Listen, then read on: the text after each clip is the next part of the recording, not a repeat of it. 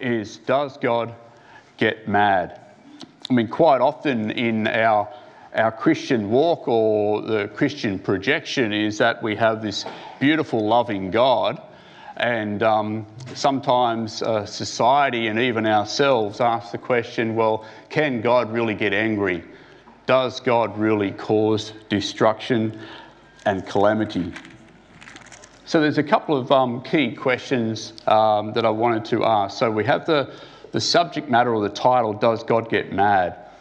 But there's three other sub questions that we're going to look at today. We're going to briefly touch on why is God angry? How does God show his anger? And is anger all there is? So we're going to look at chapters one and two. And um, look, it's a complex book. Uh, first, if you to pick the book up and read Micah, like I did this earlier this week, I remember thinking, um, oh, gee, and I read it again. And I thought, oh, okay, gee, this is still hard. And I read it again, all the sections that I was going to share with today. It's not a very easy book to get your head around. You've got to understand. And I thought maybe putting together some key and helpful insights might be very helpful. Because I don't know about you, when you start to read something, unless you actually understand a bit of the background or the context, it just gives you a little bit more understanding to the passage and, and to the, um, the scripture itself. So, a couple of key points. In fact, I put seven or six, I suppose, helpful insights together. If you've got some notes and you like to write notes, maybe these, scribing these down might help. So, firstly, the people group that Micah is speaking to is from Samaria, the northern kingdom, and Judah, the southern kingdom. Ultimately, they were God's people. They were considered as Israel, the Jewish nation. Secondly, the majority of God's people had been disrespectful to the covenant to God's covenant with them. That was the law that was given at the time of Moses. Remember the Ten Commandments at Mount Sinai? And that was really about relationship. So before we go any further and dive into Micah too much, understanding and having some insight into what we're going to be reading through Micah is important. So grab your Bible, and your Bible, and now that you've got Micah, rip back to Exodus 19. Keep your hand in Micah there. Go to Exodus 19 chapter 5, sorry, verse 5. I want to give some background and understanding what I'm talking about when I say it's really about a relationship. Exodus 19 and verse 5 says, If you obey me fully, this is God speaking, and keep my covenant, and out of all the nations you'll be my treasured possession. Although the whole earth is mine, you'll be a kingdom of priests and a holy nation. In other words, a nation that is set apart. So here, God has the expectation that there's a relationship. And you've probably heard the saying, relationships are a two way street. Um, I don't want to belittle God in any way, but here God is saying, now if you obey me fully and keep my covenant, then out of all the nations you will be my treasured possession. So he desires to have a relationship with um, his people, the Jewish nation. And he asks out of that relationship to have respect and honour that is duly his. Let's rip across back to Micah again. So, there, our first point was that's right, Micah was speaking to the people group of Samaria and Judah, or the Israeli people. The majority of God's people have been disrespectful to God's covenant, which we just read about what the covenant was about. A lot of it was about relationship. God saying, You need to honour me. You honour me, and you will be a holy nation, set apart. You will be special to me. The third point, there some helpful insights to Micah Look, it's poetic.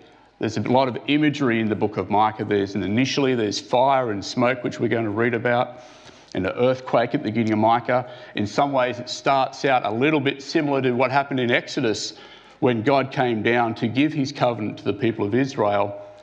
But unfortunately, it was an exciting part of that vision, the first stage of that vision. Hear, O people, O peoples, all of you, listen, O earth, and all who are in it. The sovereign Lord may witness against you, the Lord from his holy temple. Just want you to imagine here that Israel is like on trial.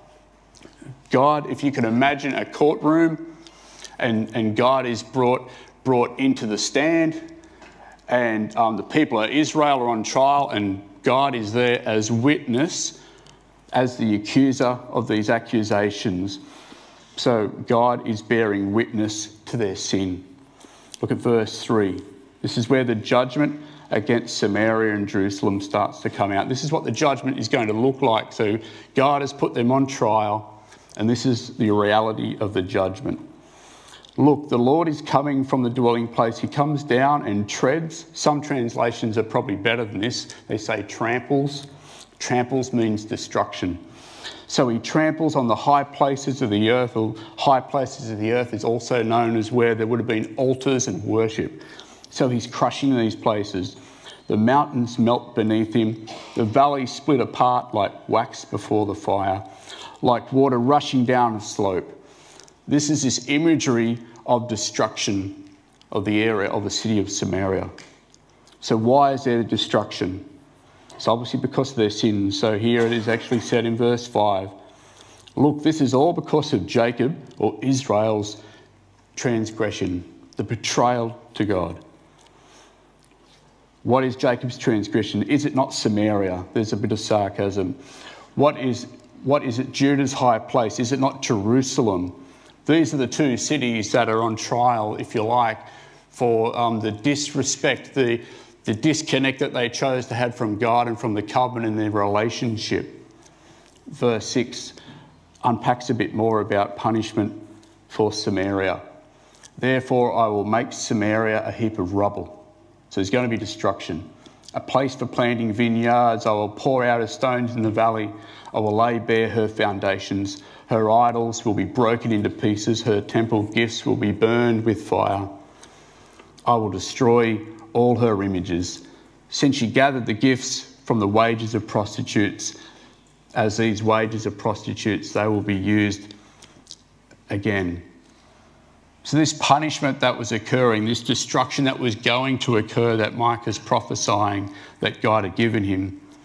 See, what was going on in society in those places, not only had they completely separated themselves from, from God and, and everything that God represents, there were really false prophets, there were dishonest leaders, there were selfish, selfish priests in Israel and Judah when they publicly carried out religious ceremonies, they were privately seeking to gain money in this and influence. To mix selfish motives and an empty display of religion was occurring, and it really was corrupting their faith, and it was corrupting the nation's faith. And this had gone on for 500 years. Can you imagine living in a religious society like that when that was occurring? Let's look into verse 8. Now, Micah's starting to grieve the situation we, we read here. Because of this, I will weep and wail. I will go about barefoot and naked. I will howl like a jackal and moan like an owl. For her wound is incurable. It's come to Judah. Micah grew up close to Judah. He's in the southern nation. So we can see the destruction that is going to occur is creeping from the north and coming down to the south. This punishment is going through the whole land, the whole people of Israel. Verse 10. This is now he's going to say, I tell it in Gath, and I'll just jump along here. Gath, Beth Ophrah, Shap, Shapir, Zaanan, Beth Ezel. See, these are cities that this punishment and destruction from the Assyrian armies is going to be working through in years to come. Verse 12 Maroth, 13. Lachish, 14. Moresheth and Gath. Asib, verse 15. Maresheth. Adullam. This is a continuation of destruction through all these cities from the north to the south because of their sin. This is the expanse, I suppose, of God's judgment to the nation that nothing will be spared. Nothing will be spared. And the ante really starts to come up a bit here when you look at verse 16. The children will be taken. Shave your heads in mourning for the children whom you delight. You make yourselves as bald as a vulture because they're going to be taken into exile. The children are being taken from them as well. And this is the state of depravity of the, the judgment that's going to be placed on the people of Israel.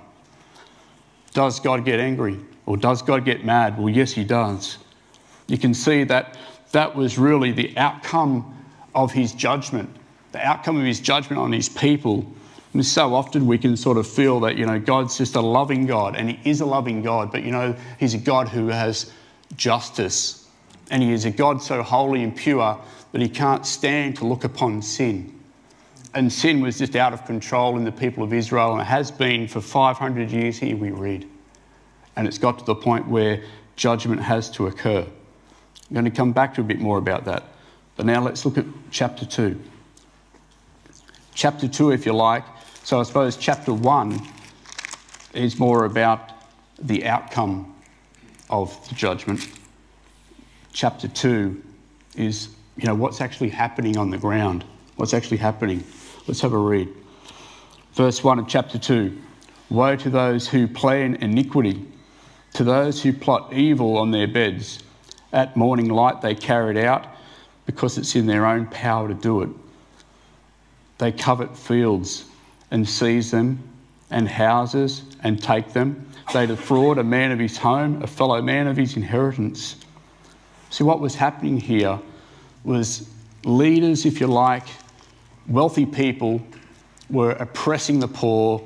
Um, Micah was a, a, an average farmer, in feeling oppressed as well. And the oppression, the financial oppression was so much that they were having to sell their homes back to the oppressors, sell their land, their farms, everything they had.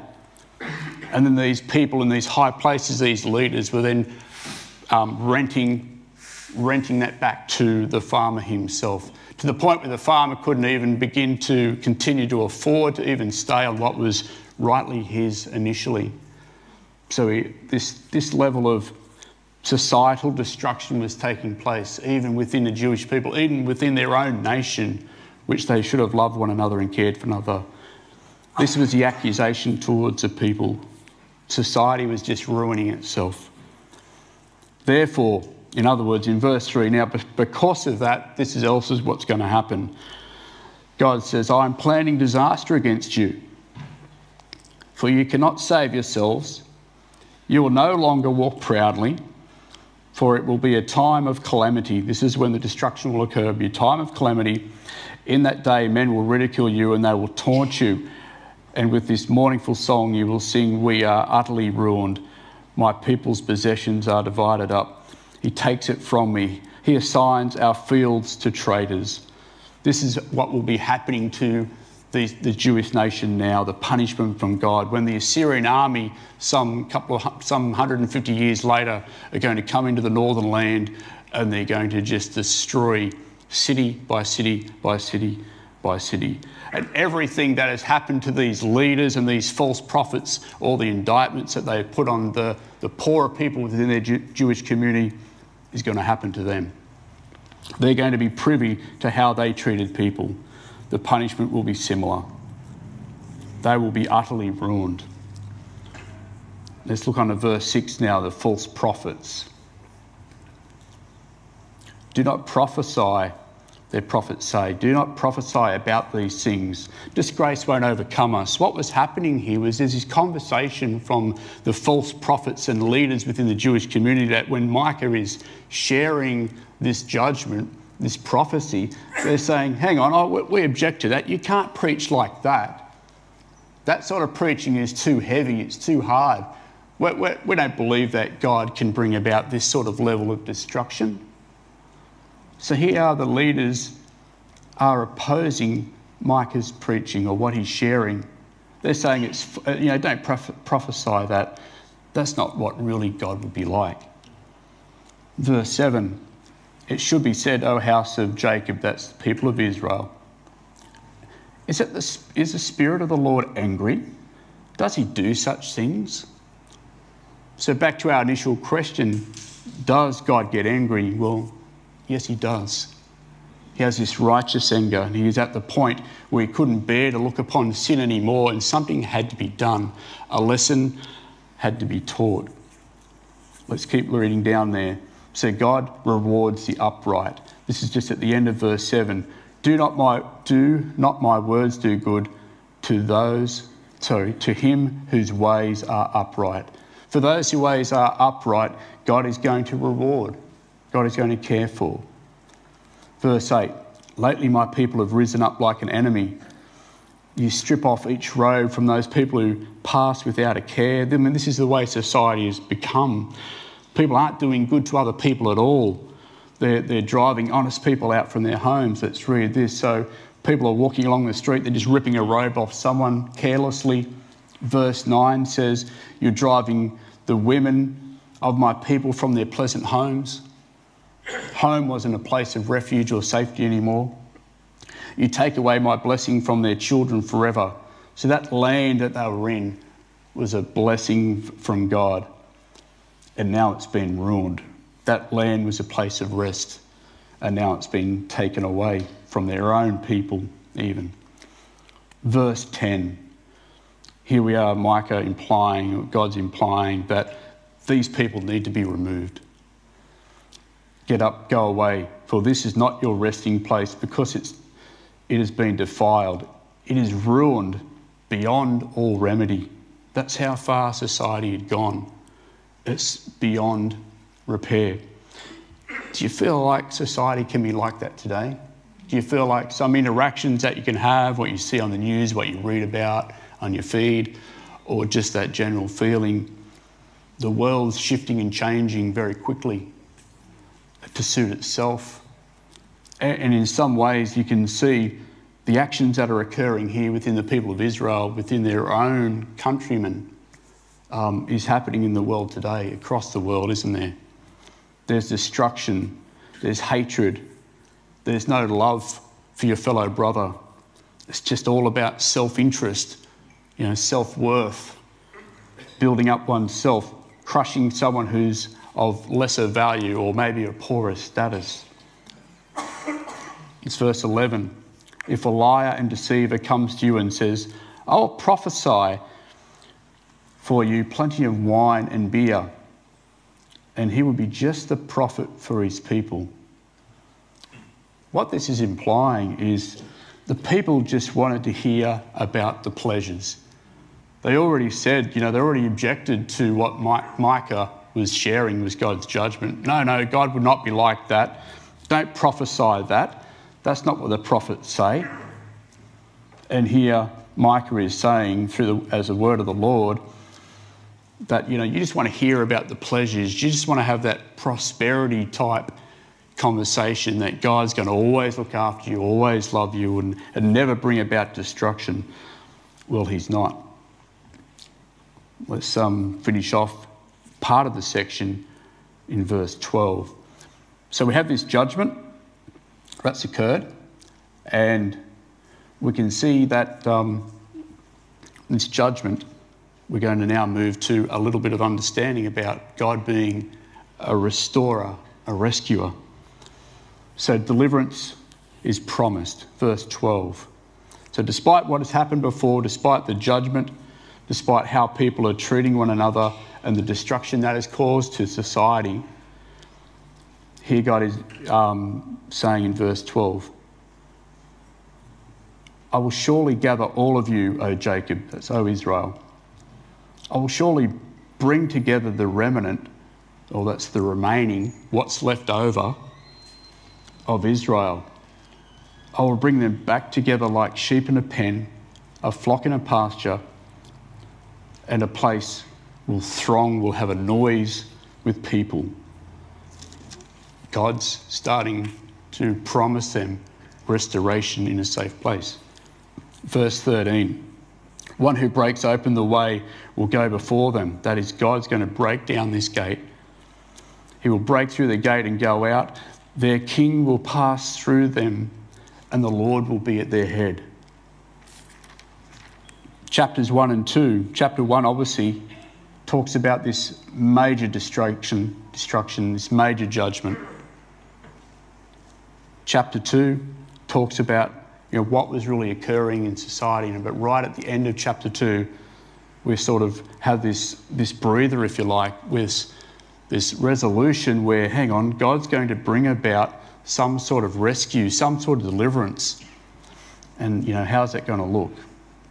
Well, as we've worked through some of that, those chapters, and I apologise if I haven't been completely clear, love to talk to you later a bit more about it.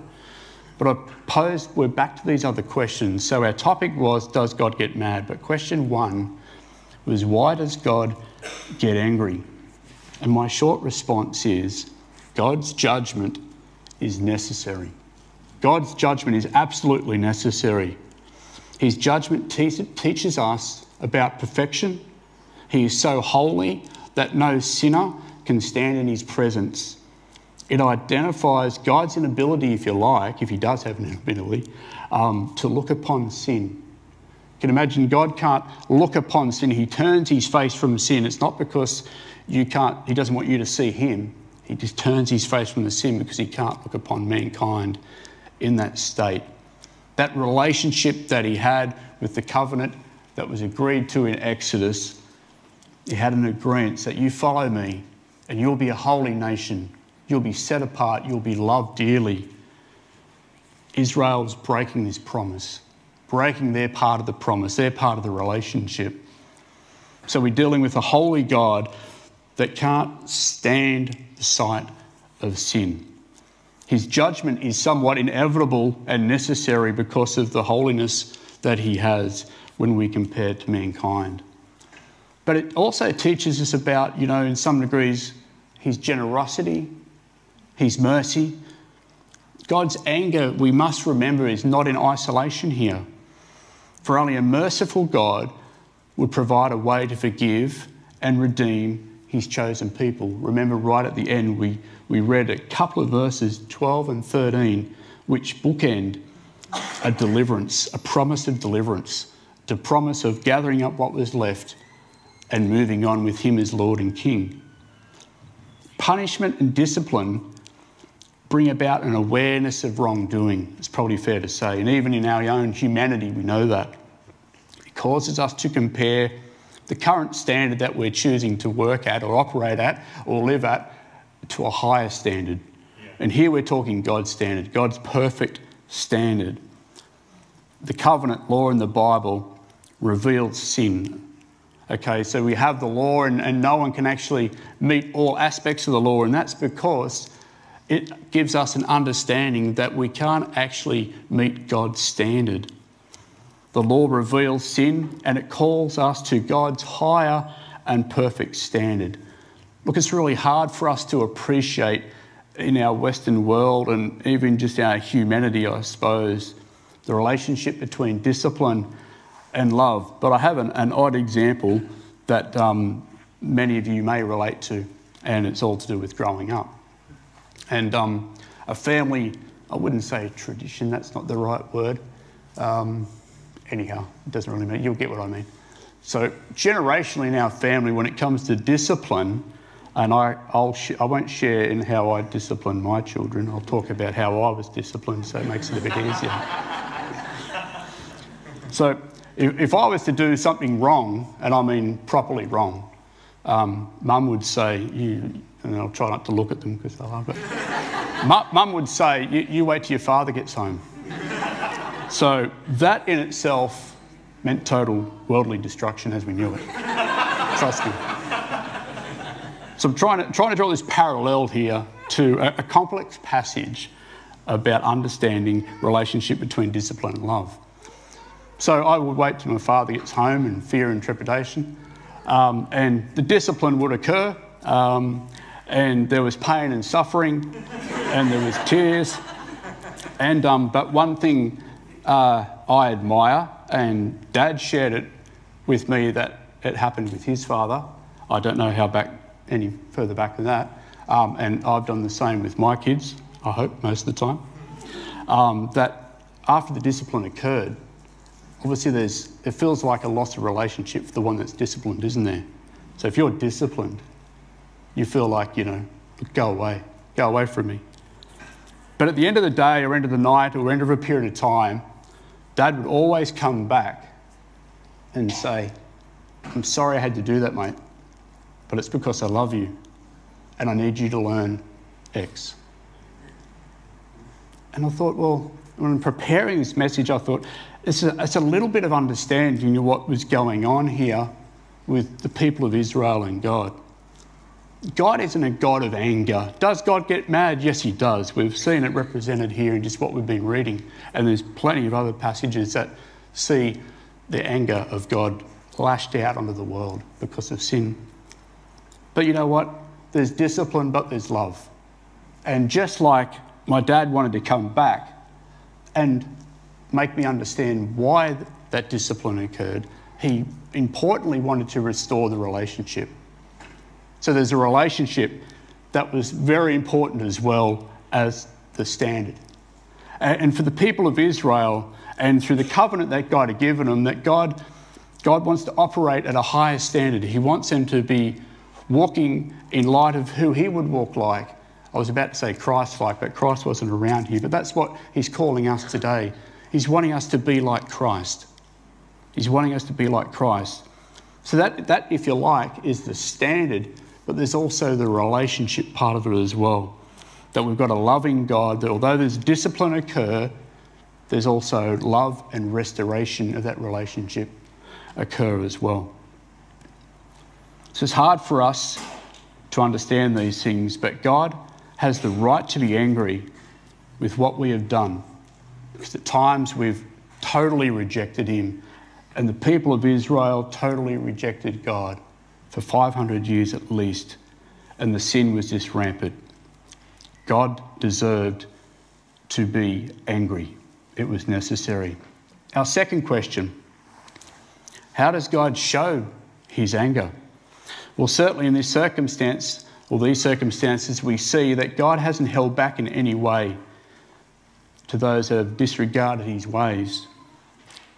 The cities are ruined, the children are taken, the relationship with God during Micah's time was just, was just at destruction level.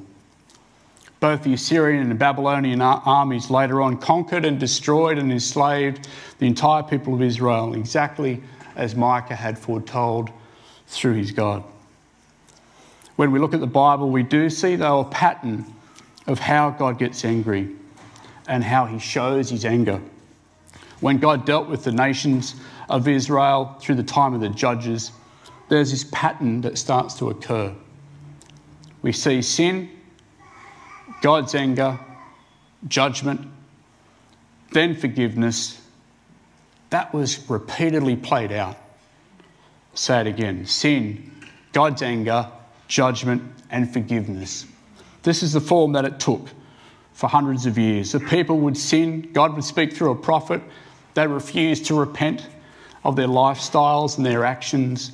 God would get angry because of their continued sin and lack of repentance. He would then judge the sin through calamity or destruction and bring about some devastation for the people to recognize his perfect ways and to bring them back into a right relationship with him. That was his desire.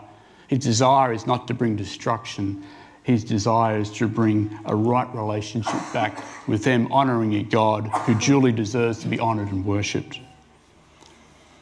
Judgment would eventually come, sorry, eventually cause the people to repent and turn back to God, and God would forgive them.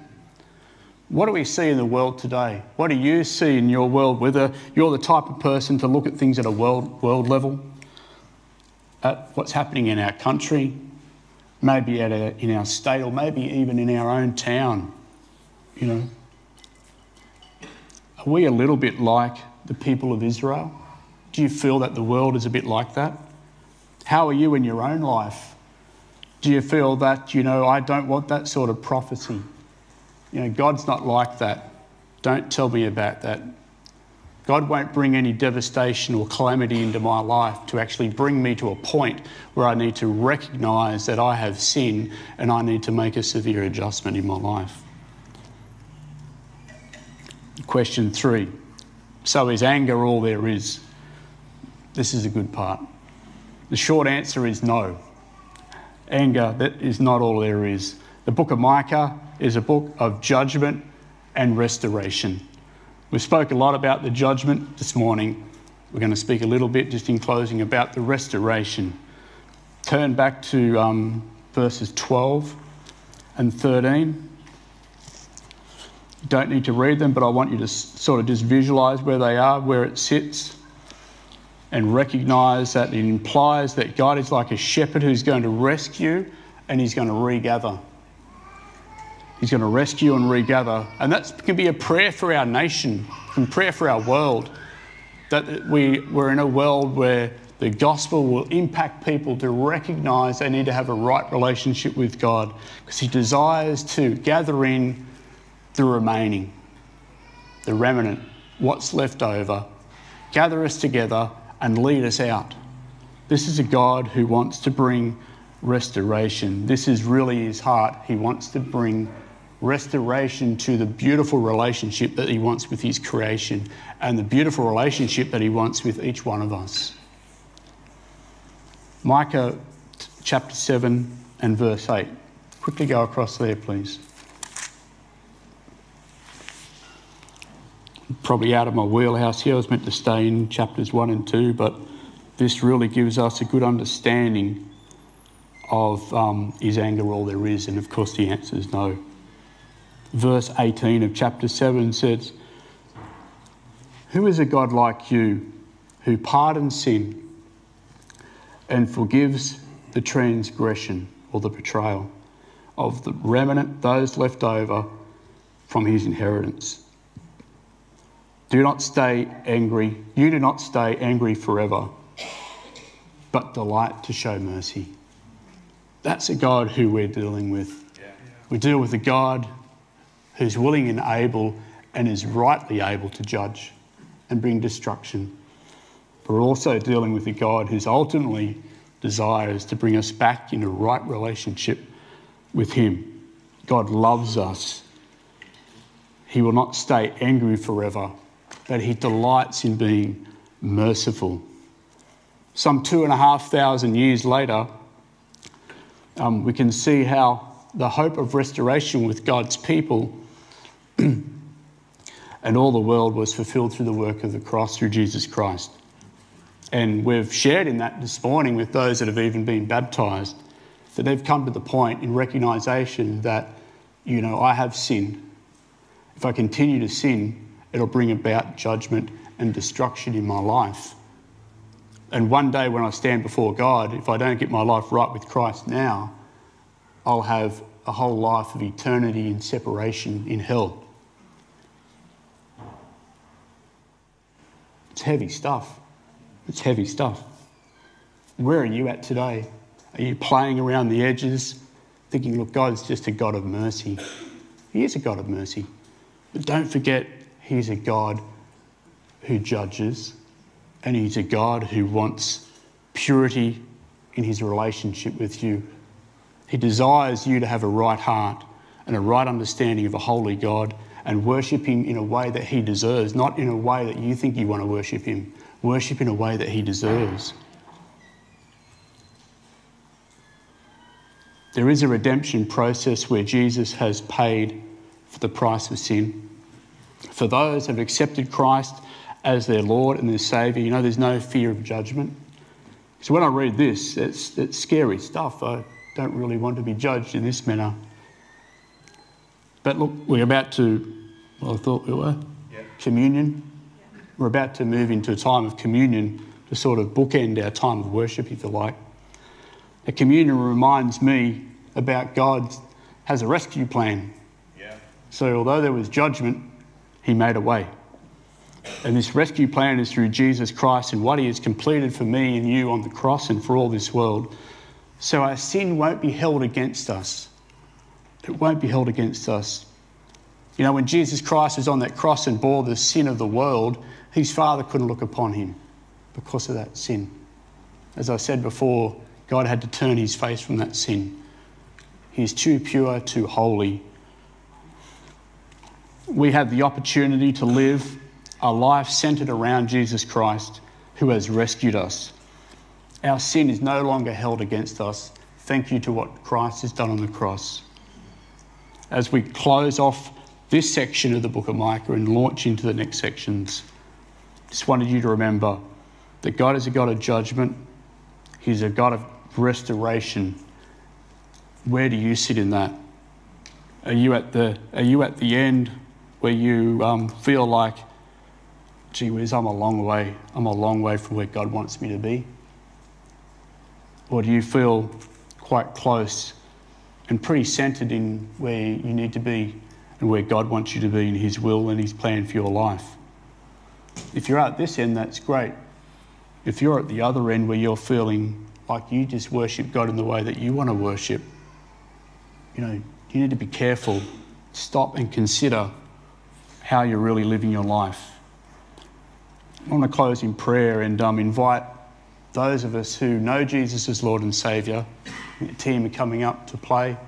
Um, feel free to jump up, participate in communion because that's reminding us about this rescue plan that God gave humanity. The judgment of sin, a price was paid, a rescue was complete. Have you made a decision to follow Jesus? Or are you still wanting to worship the way that you want to worship? Let's pray. God and Heavenly Father, we just thank you um, for this time that we can be in worship with you, be in song and the, the sharing of the lives that have been committing themselves to Christ through the waters of baptism. As we've looked at this book in Micah, these chapters in Micah, Lord, we recognize that you are a, a God that is so holy, um, you can't look upon sin. That at times the judgment that is given to mankind and the destruction that is given to mankind from you is deserved. Lord, but we thank you that you're all about relationship and restoration and that you love us and you always give us a way to come back to you. We just thank you, Lord God, that your anger your wrath is not all there is, but you give hope to all those who love him. We just thank you, Lord, that this communion now that we can participate in, Lord Jesus, we thank you for a price that you pay that is like no other. Um, as we take this uh, cracker and this uh, grapefruit, this drink, Lord, maybe we just slow down, stop, and consider the rescue plan that you put in place for our lives and the hope for eternity that you give. Amen.